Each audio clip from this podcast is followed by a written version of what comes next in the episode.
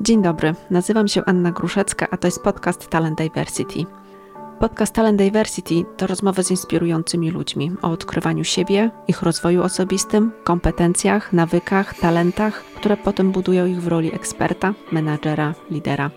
O ich mocnych stronach i punktach zwrotnych, o tym jak działają, jak się realizują i o tym jak sami wspierają innych w rozwoju.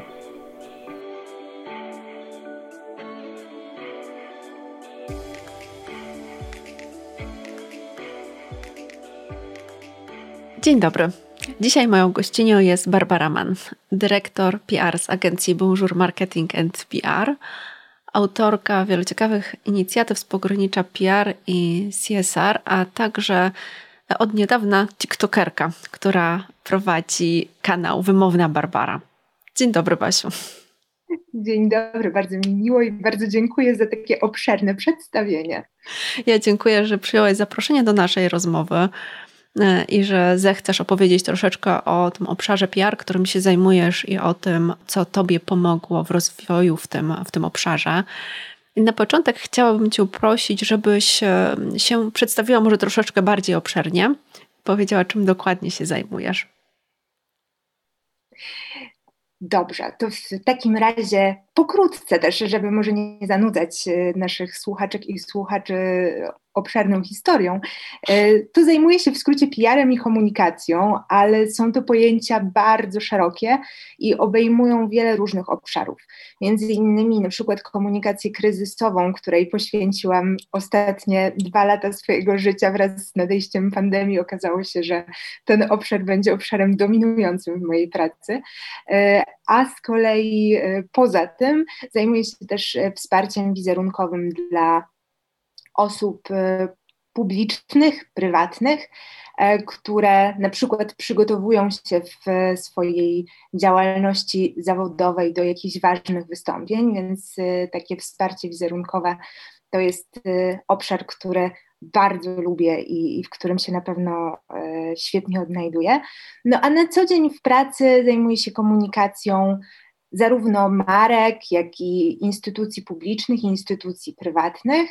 I staram się pomagać e, tym moim klientom, e, żeby ich głos, to co mają do powiedzenia, było słyszalne, było dobrze odbierane e, i docierało przede wszystkim do ich odbiorców, bo często punkt wyjścia, z, który, z którego zaczynamy naszą współpracę, jest taki, że mamy jakiś temat, mamy świetny pomysł, ale nie do końca wiemy, co zrobić, albo mój klient nie wie, co zrobić, żeby o tym pomyśle zrobiło się głośno. I wtedy wkraczam ja i pomagam, staram się zbudować taką strategię komunikacji, która pomoże mu dotrzeć z przekazami, z informacjami na temat właśnie marki, czy swojego produktu, czy akcji społecznej do szerszego grona odbiorców. A powiedz proszę, bo w podcaście rozmawiamy o rozwoju i odradzę do tu i teraz, do tego miejsca, w którym jesteśmy zawodowo. E, I chciałabym się w związku z tym zapytać Ciebie, od czego u Ciebie zaczęła się ta droga do PR? Ja się trochę śmieję, że jestem dzieckiem telewizora, dlatego że całe moje dzieciństwo y, spędziłam z mediami. Y, oglądałam wszystko, y, byłam takim pochłaniaczem informacji i myślę, że to jest ten pierwszy krok, który bardzo mi pomógł w tym, w dotarciu do tego miejsca, do które, w którym jestem teraz, bo taka ciekawość świata towarzyszy mi właśnie od zawsze, a w mojej pracy właśnie ciekawość i otwartość na to, co nowe, na nowe wydarzenia, na mm, zmieniającą się dość dynamicznie sytuację, czy to międzynarodową, czy to dotyczącą jakiegoś obszaru, mm, jest bardzo ważna. Więc y, podświadomie gdzieś tam y, chyba sobie kreowałam ten swój świat, który mnie zaprowadził do PR-u, ale gdybym spojrzała na tę swoją ścieżkę, to wcale to nie było tak, że jako mała dziewczynka chciałam być y, PR-owczynią, bo jako mała dziewczynka chciałam być aktorką. I tak naprawdę od tego zaczynałam y, swoje poszukiwania, takie zawodowe i rozwojowe. I myślę, że tak naprawdę to, to właśnie gdzieś marzenie o możliwości wcielania się w różne postaci y, i taka chęć dowiedzenia się, co motywuje różne postaci, tak na przykład czytałam literaturę wtedy, pozwoliły mi dzisiaj pracować z osobami z różnych branż, z różnych obszarów i wydaje mi się, że to są takie elementy, które na pewno pomogły mi zbudować tą drogę. Ja potem, jak już to marzenie o byciu aktorką gdzieś zeszło na dalszy plan, to studiowałam wiedzę o teatrze, studiowałam performatykę przedstawień, kognitywistykę, więc e, trochę tych różnych e, dziedzin się przewinęło przez, przez mój obszar zainteresowań. I też od razu, jak poszłam na studia, dosyć mocno zaangażowałam się w pracę zawodową, bo najpierw pojawiły się jakieś pierwsze staże, E, potem trochę działalności razem z organizacjami pozarządowymi. E, miałam też e, kilkuletnią przyjemność bycia asystentką europosłanki, więc wszystkie te elementy pozwoliły mi nabrać takiej odwagi, ale też gotowości do tego, żeby przyglądać się światu cały czas z uważnością i z otwartością i bycia osobą, która jest zainteresowana tym, co się dzieje dookoła. Myślę, że to jest chyba najważniejsze gdzieś w mojej pracy. No właśnie, wspomniałaś już o, o swoim wykształceniu, o tej drodze, która nie była taka ewidentna chyba do, do tego obszaru PR. E, a, a kiedy pojawiła się idea, że może jednak zajmę się PR-em? Wydaje mi się, że to było tak, że po prostu e, te zadania PR-owe na mnie spadły w innych pracach, które wykonywałam. Bo w momencie, kiedy jest się na przykład asystentką osoby publicznej, polityczki, człowiek naturalnie zaczyna przejmować pewnego rodzaju obowiązki, takie jak, e, nie wiem, przygotowywanie materiałów do jakiejś konferencji, czy mm, redagowanie wywiadu, albo mm, w ogóle uczestnictwo w wydarzeniach publicznych, czy spotkania z różnymi osobami poświęcone na przykład jakiemuś konkretnemu zagadnieniu. I chociaż wtedy miałam taką funkcję, powiedzmy sobie, bardziej asystencką, to wśród tych zadań powierzanych asystentce Gro z nich dotyczyło wsparcia z zakresu właśnie public relation. I e, to był pierwszy krok. Później e, byłam też stażystką w konsulacie amerykańskim i tam z kolei zajmowałam się już mediami społecznościowymi, co też było niejako elementem pracy PR-owca, PR-owczyni. Natomiast to wszystko były elementy, to nie była stricte działalność tylko i wyłącznie PR-owa, tylko działalność, w której można było te, te elementy zobaczyć. Wspomniałaś o swoich studiach, bo jesteś absolwentką performatyki. E, jak z kolei to Twoje wykształcenie pomaga Ci w Twojej pracy PR-owca, PR-owczyni? Myślę, że to jest, y, to jest dla mnie o tyle ważne, e, że przez cały czas, kiedy studiowałam, y, wtedy równolegle studiowałam performatykę i kognitywistykę, to y, zawsze jak spotykałam jakieś nowe osoby, które mnie pytały o to, co studiuję, ja mówiłam, że performatykę przedstawień i kognitywistykę to było aha, to co to jest? Taką samą miałam reakcję, jak zobaczyłam to. Co ona robiła? Więc y, padł, padały rozmaite żarty na ten temat, że na przykład studiuję konistykę zajmuję się koni. Generalnie było dosyć wesoło i zawsze to był fajny punkt wyjścia do w ogóle jakiejkolwiek rozmowy, bo trzeba było trochę wytłumaczyć, czym to się je. Natomiast performatyka to jest e, taka dziedzina, która właśnie interesuje się światem. Ona została wykształcona z, ze starej dramaturgii, z dramatologii, która miała swoje korzenie na katedrze wiedzy o teatrze. Natomiast e, performatyka zajmuje się szerzej zjawiskami kulturowymi. E, więc nie skupiamy się tylko na przedstawieniach stricte artystycznych, ale zajmujemy się w ogóle performancami kulturowymi, czyli możemy się zajmować na przykład protestami w przestrzeni publicznej. Możemy się zajmować nowymi mediami, możemy zajmować się mm, zagadnieniami związanymi z ekologią. Tak naprawdę e, ta dziedzina pozwala nam zajmować się wszystkim tym, co nas interesuje, tylko że patrzymy na to z perspektywy właśnie performansów kulturowych, tego, jak one wpływają na ludzi, jak ludzie się w nich odnajdują, kim oni w nich są. E, więc e, myślę sobie, że to jest na pewno coś takiego, co bardzo kształtuje myślenie i co pomaga później zrozumieć wiele zjawisk, które obserwujemy na co dzień. Tak pokrótce. A gdybyś miała powiedzieć, co tak naprawdę, jakie cechy osobowości albo jakie wcześniejsze kompetencje najbardziej pomogły Tobie w rozwoju w obszarze PR? Bo to może być też taka wskazówka dla innych, na co zwrócić uwagę, co rozwijać u siebie. Jak myślę o konkretnych kompetencjach, to przede wszystkim e, chyba łatwość odnajdywania się w różnych obszarach.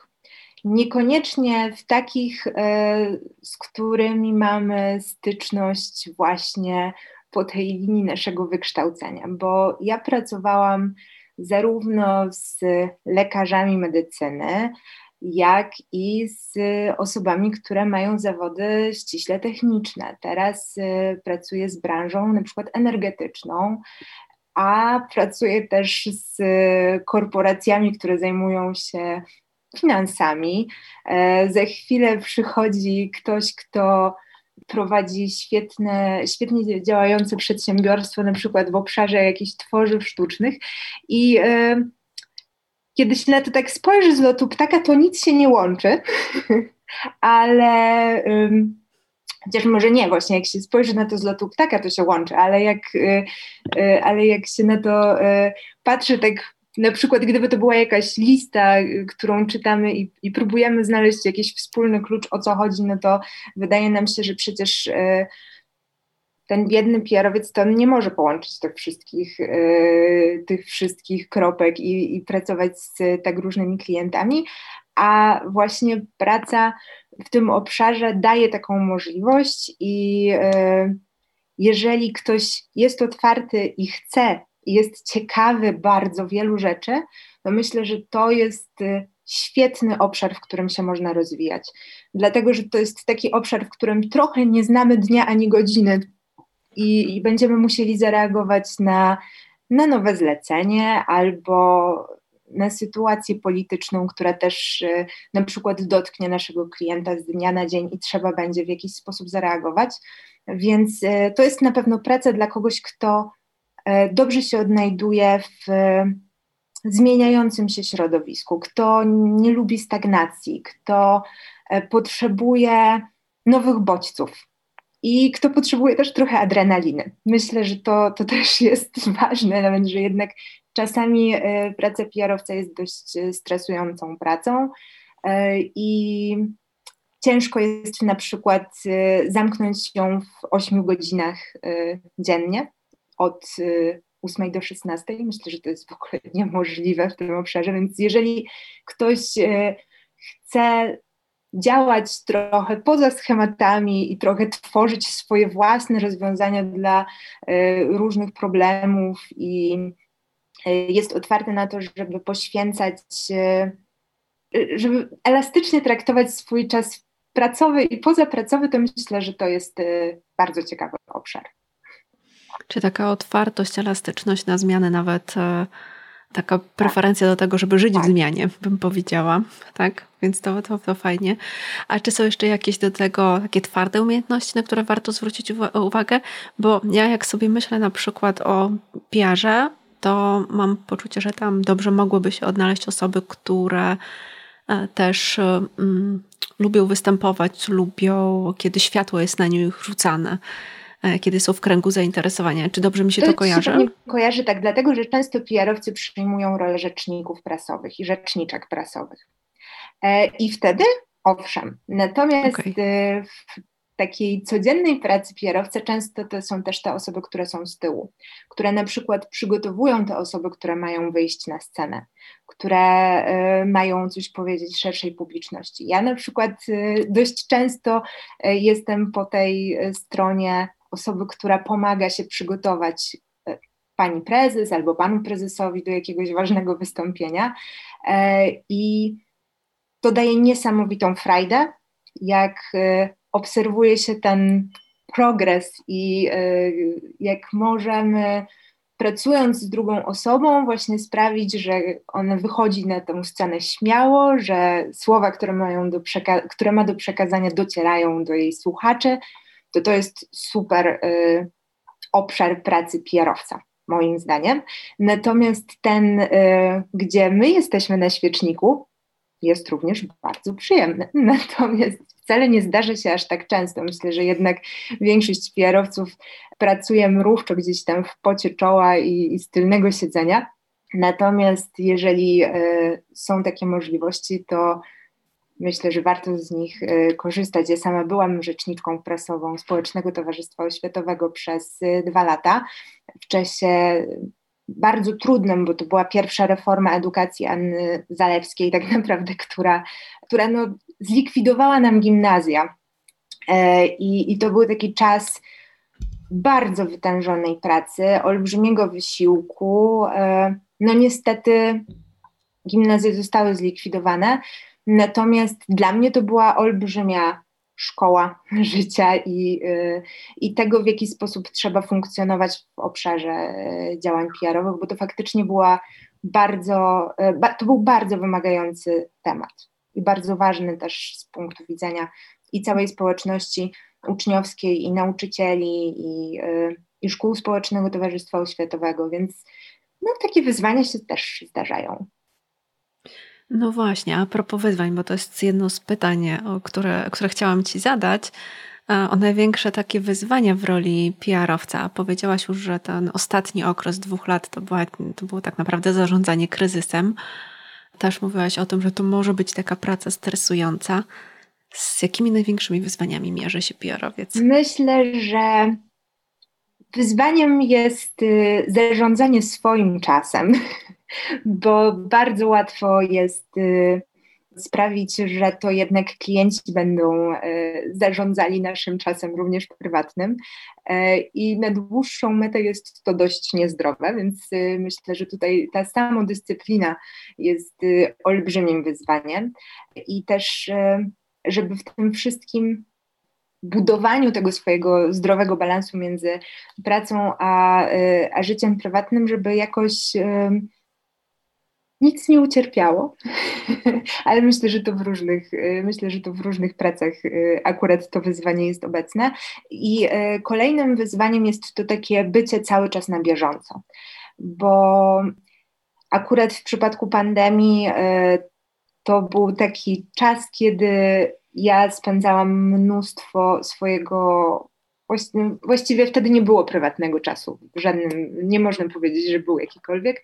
Wtedy y, czas spędzało się na tym, żeby przeczytać na przykład najnowszy raport WHO y, dotyczący pandemii na świecie, żeby sprawdzać, y, jakie działania podejmują inne państwa, żeby sprawdzać, jakie działania podejmują firmy, które mają zbliżony profil do moich klientów, żeby od razu proponować coś skutecznego, ale też prowadzić taką komunikację, która zaopiekuje wszystkie, wszystkie grupy odbiorców. I faktycznie to bycie na bieżąco mogło też być y, troszkę męczące, bo ja pamiętam, że mój telefon, powiadomienia przychodziły non-stop, bo już ze wszystkich możliwych źródeł informacji miałam y, ustawione powiadomienia push, żeby przypadkiem niczego nie przegapić. Y, I tak, trochę tak myślę, że to czasami jest taka presja, że, że jako PR-owiec nie do końca możemy sobie pozwolić na to, żeby przespać jakąś informację. I też musimy być czujni w wykorzystywaniu y, nadarzających się okazji, bo na przykład, y, nie wiem, jeżeli wchodzi jakaś nowa regulacja, y, a pracujemy z klientem, którego ta regulacja dotyczy, no to możemy zrobić bardzo dużo, żeby wykorzystać ten moment, żeby właśnie nasz klient się wypowiedział, albo jakoś zareagował, albo zanegował, albo stwierdził, że ta regulacja jest zupełnie bez sensu i trzeba rozpocząć protest. Więc taka permanentna uważność i czujność to są, e, to są takie elementy, które są na pewno bardzo wyzwaniowe, bo czasami mamy ochotę już nie czytać kolejnego powiadomienia. E, myślę, że u Ciebie też dużym wyzwaniem jest to, że Ty pracujesz w agencji i masz różnych klientów, e, którymi się opiekujesz. Więc e, moje takie pytanie dotyczy też różnic pomiędzy pracą PR-owca w agencji, a pracą PR-owca w organizacji bezpośrednio, bo takie stanowiska też, też istnieją, takie role. Czy to ta praca w organizacji jest troszeczkę spokojniejsza i czy ona czymś jakoś zdecydowanie się różni od pracy w agencji? E, myślę, że na pewno się różni, bo znaczy, też e, różne agencje mają różnych klientów i czasami się po prostu specjalizują w jakimś obszarze klientów. Wtedy też jest e, trochę prościej, bo się zawężamy do, do jakiejś konkretnej dziedziny. Natomiast ja bym nie dała rady pracować dla jednej organizacji, bo przyzwyczaiłam się do tego, że e, funkcjonuję w zmieniającym się środowisku i mnie na przykład to bardzo stymuluje, jeżeli e, przychodzi nowy klient i mogę się czegoś nowego nauczyć i, i mogę go poznawać i mogę w ogóle łączyć e, kropki, czyli na przykład to jest coś, co, co, bardzo, co bardzo lubię, bo często moi klienci chcą się angażować w akcje CSR-owe. E, I ja w mojej głowie mam mnóstwo pomysłów na działania CSR-owe i czasami na przykład można połączyć dwóch klientów i stworzyć razem jakąś fajną kampanię, więc to jest y, super y, możliwość do tego, żeby też budować jakieś porozumienia, łączyć te różne branże, uczyć się tego, w jaki sposób one mogą ze sobą współpracować. Więc ja na pewno nie zmieniłabym pracy w agencji na pracę dla jednej organizacji, no chyba, że to byłaby taka organizacja, że po prostu tam się tyle dzieje, że nie zabrakłoby mi e, cały czas tych nowych, e, stymulujących obszarów z e, jakichś tam innych dziwnych porządków. Ja na przykład jednym z moich klientów agencyjnych na samym początku mojej pracy była firma, która produkuje oprogramowanie mierzące fale radiowe. I to było olbrzymie wyzwanie, ponieważ jak w ogóle mówić o czymś, czego nie dość, że nie widać, to w ogóle ludzie nie mają zielonego pojęcia, co te fale, po co one, dlaczego my o tym mówimy. Trochę tam wiemy, że no, telewizja, no to tak, trochę coś tam w wojsku, ale jak z tego zrobić interesujący produkt, jak y, mówić na ten temat, no przyznaję, że to, to było coś takiego, co dawało mi olbrzymią frajdę, że mogę akurat w takiej dziedzinie się gdzieś odnaleźć i, e, i proponować rozwiązania, które się potem sprawdzają. To jest super. A czy istnieje jakaś ścieżka kariery dla PR-owca, taka typowa, którą podążają osoby, które się tym tematem interesują, które w ogóle wchodzą w ten temat? Ja myślę, że pewnie się zaczyna od staży w agencjach albo mhm. y, szuka się mm, właśnie po instytucjach, które mają swoje działy komunikacji. I y, często PR-owcy na przykład y, pracują w instytucjach muzealnych albo w mm, teatrach, albo w instytucjach kulturalnych w ogóle tak szerzej, czy, czy później zajmują się na przykład komunikacją korporacyjną w jakichś korporacjach międzynarodowych. E, I to jest, e, natomiast wydaje mi się, że nie ma takiej ścieżki bardzo jasnej, jak w przypadku innych zawodów, że po prostu wystarczy y, skończyć studia. Jak już się skończy studia, ma się papier w ręce, to można iść, y, można iść na staż i potem i najpierw się jest tam junior, junior PR, potem nie wiem, PR-owiec, potem senior PR-owiec. No tak, no są takie organizacje, gdzie to będzie tak, y, gdzie to będzie tak wyglądało. Natomiast y, to też w takich większych organizacjach. My jesteśmy akurat małą, e, małą butikową agencją, więc e, u nas te ścieżki są troszkę skrócone, bym powiedziała. Natomiast w takich dużych organizacjach, które mają swoje działy komunikacji, no to PR-owiec najczęściej będzie miał swoje stanowisko właśnie w jakimś dziale komunikacji. No i będzie albo PR-owcem od komunikacji wewnętrznej, albo od zewnętrznej, albo od y, międzykorporacyjnej. Y, no w zależności od specyfiki to się będzie pewnie jakoś tam pięknie nazywało i, i określało obszar, którym dana osoba się zajmuje. A, chciałabym jeszcze wrócić do PR-u i do ciebie, bo mówisz, że PR, praca w tym obszarze daje ci adrenalinę, daje ci taką zmianę, której potrzebujesz, zmienność tematów. A co jeszcze? Czy jest jeszcze coś, co ci daje? Co czerpiesz dla siebie? Ja myślę, że jestem e, olbrzymią szczęściarą, że trafiam na klientów, którzy mm, są otwarci na właśnie działanie z zakresu CSR-u bo to jest taki element, gdzie ja się nie dość, że spełniam zawodowo, to jeszcze jakby czuję, że wspólnie robimy coś dobrego.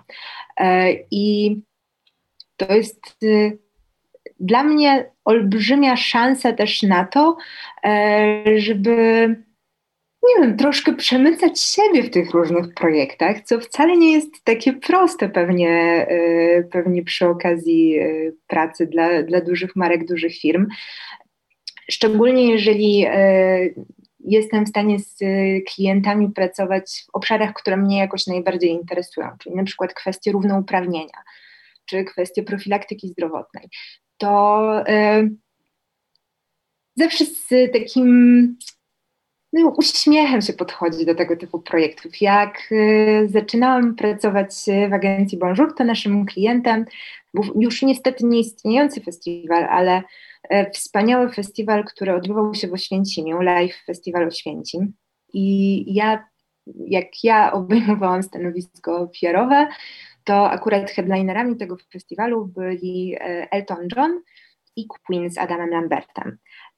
I ponieważ za festiwalem stało pokojowe przesłanie. On odbywał się w bardzo ważnym historycznie miejscu i też odczarowywał tę przestrzeń, która jednak kojarzy się dość jednoznacznie. To w momencie, kiedy ja się dowiedziałam, kto, y, kto będzie headlinerem tego, tego festiwalu, to od razu wpadłam na taki pomysł, żebyśmy do współpracy też zaprosili KPH, i wspólnie właśnie z kampanią przeciwko homofobii zorganizowali też coś w ramach, w ramach festiwalu i to się bardzo fajnie udało.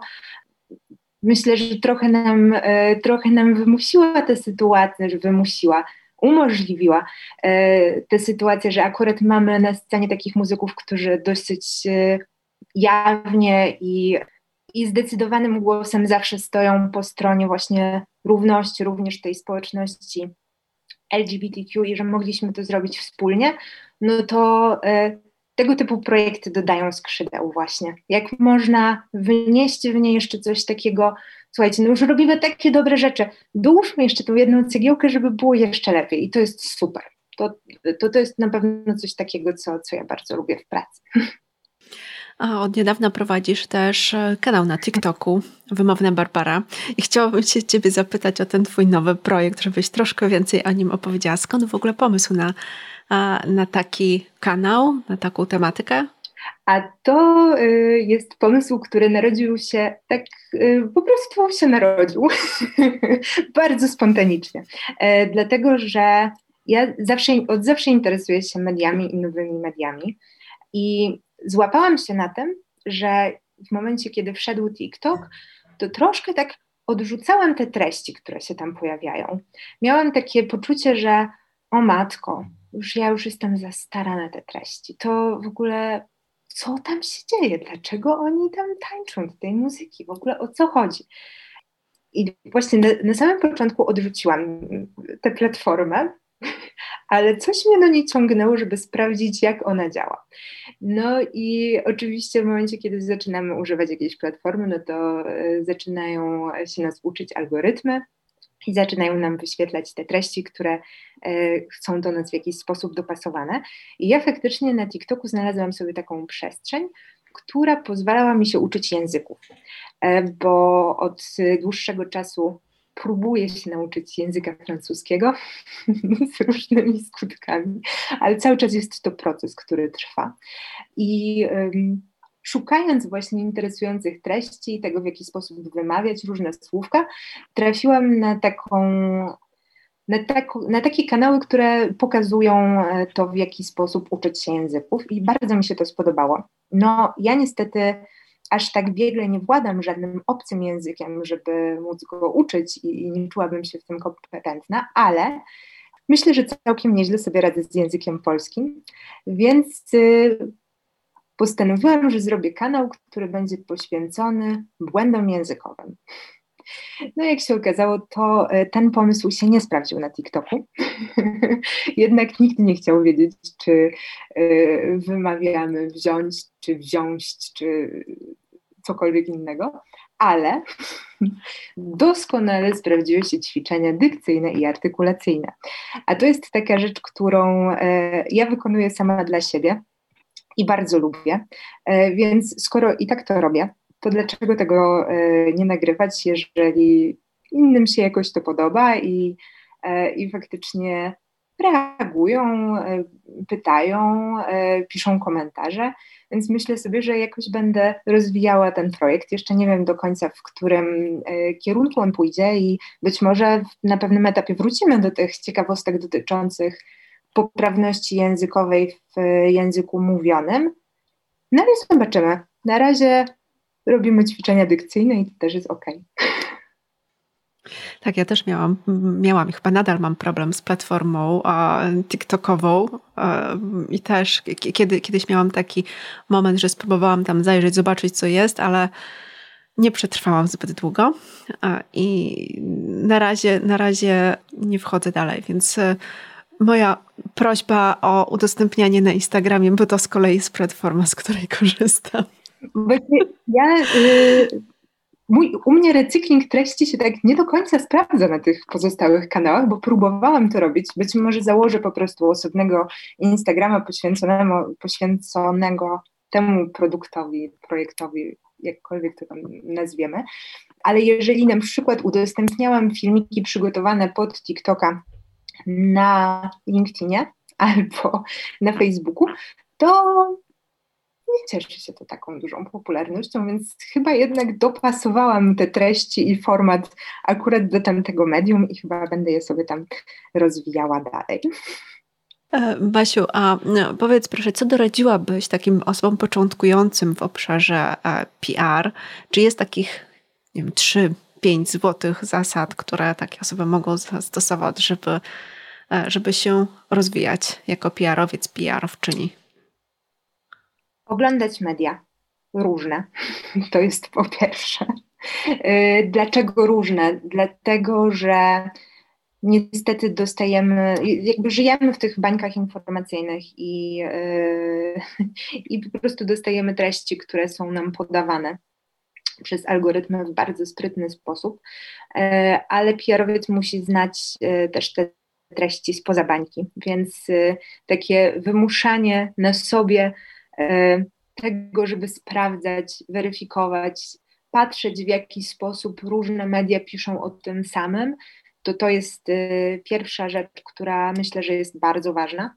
Jeżeli kogoś e, od razu to nudzi, to może mieć problem jakby w, mm, w wejściu w, w tą rolę PR-ową, bo niestety akurat niestety lub stety ten zawód trochę wymaga tego, żeby mm, śledzić różne kanały informacyjne i, y, i różne media. To, to jest chyba taka pierwsza rzecz, która wydaje mi się najważniejsza z takiej naszej polskiej też perspektywy. Nie ma co tu kryć.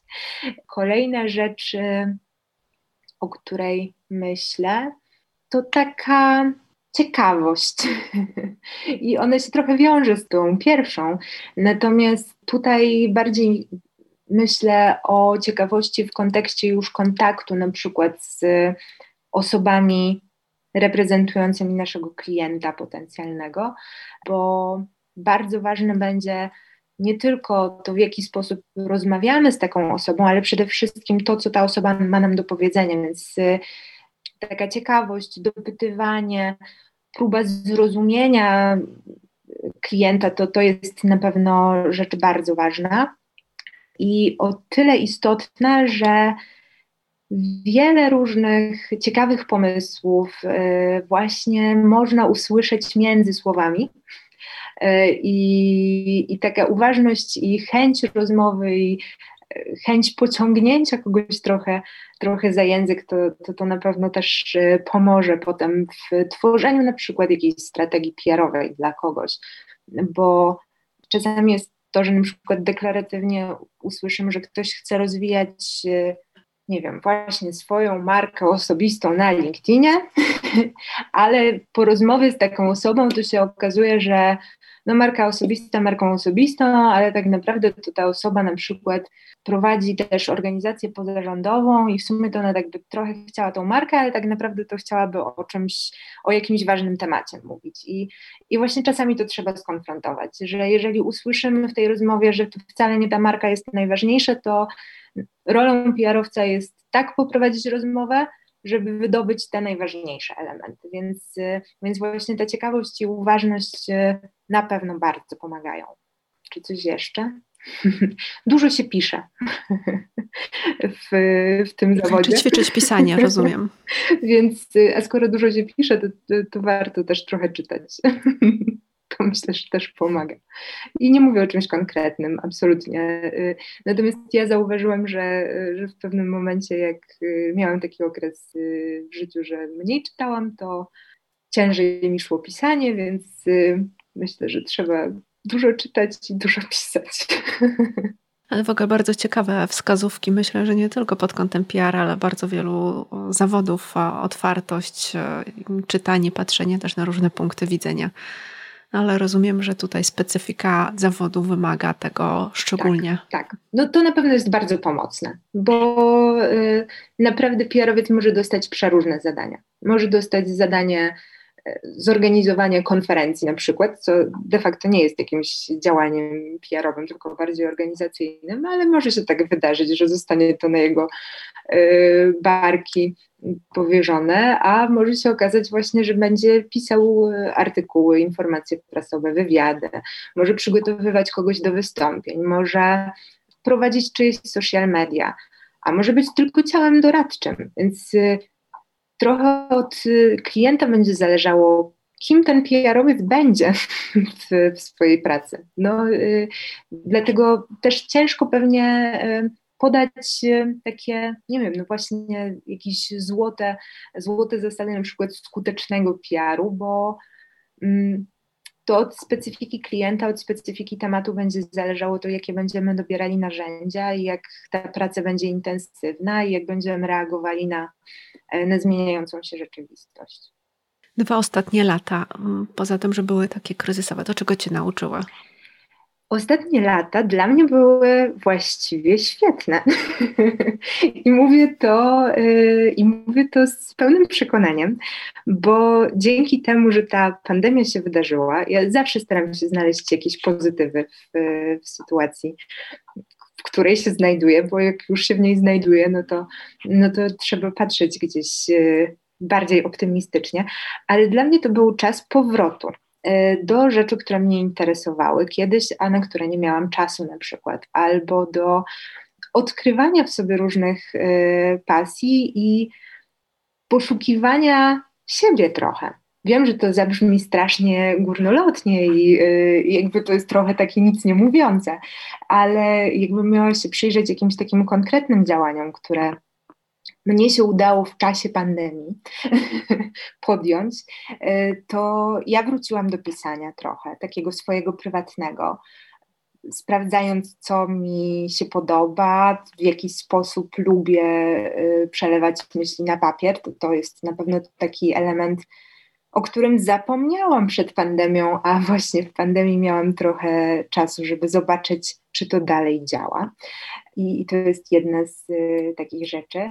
E, natomiast takim moim olbrzymim odkryciem pandemicznym e, jest powrót do e, mojej olbrzymiej miłości, którą jest językoznawstwo i którą jest filozofia języka.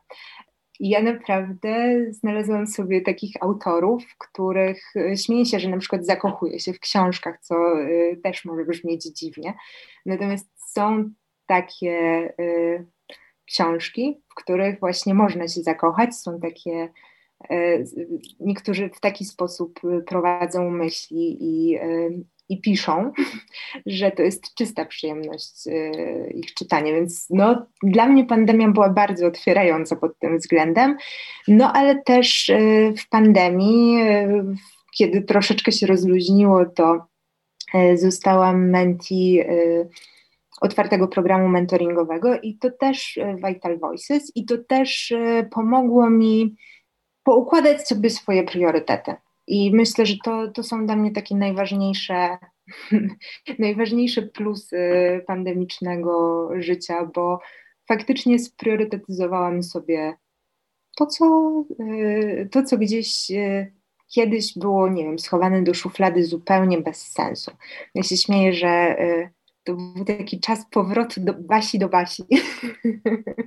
Ale skutecznego. Super pięknie to brzmi. E, Basiu, e, bardzo Ci dziękuję. Chciałam Cię jeszcze na koniec zapytać odnośnie tego, gdzie Cię można znaleźć. Powiedzieli, powiedzieliśmy już, że na TikToku, na kanale Wymowna Barbara.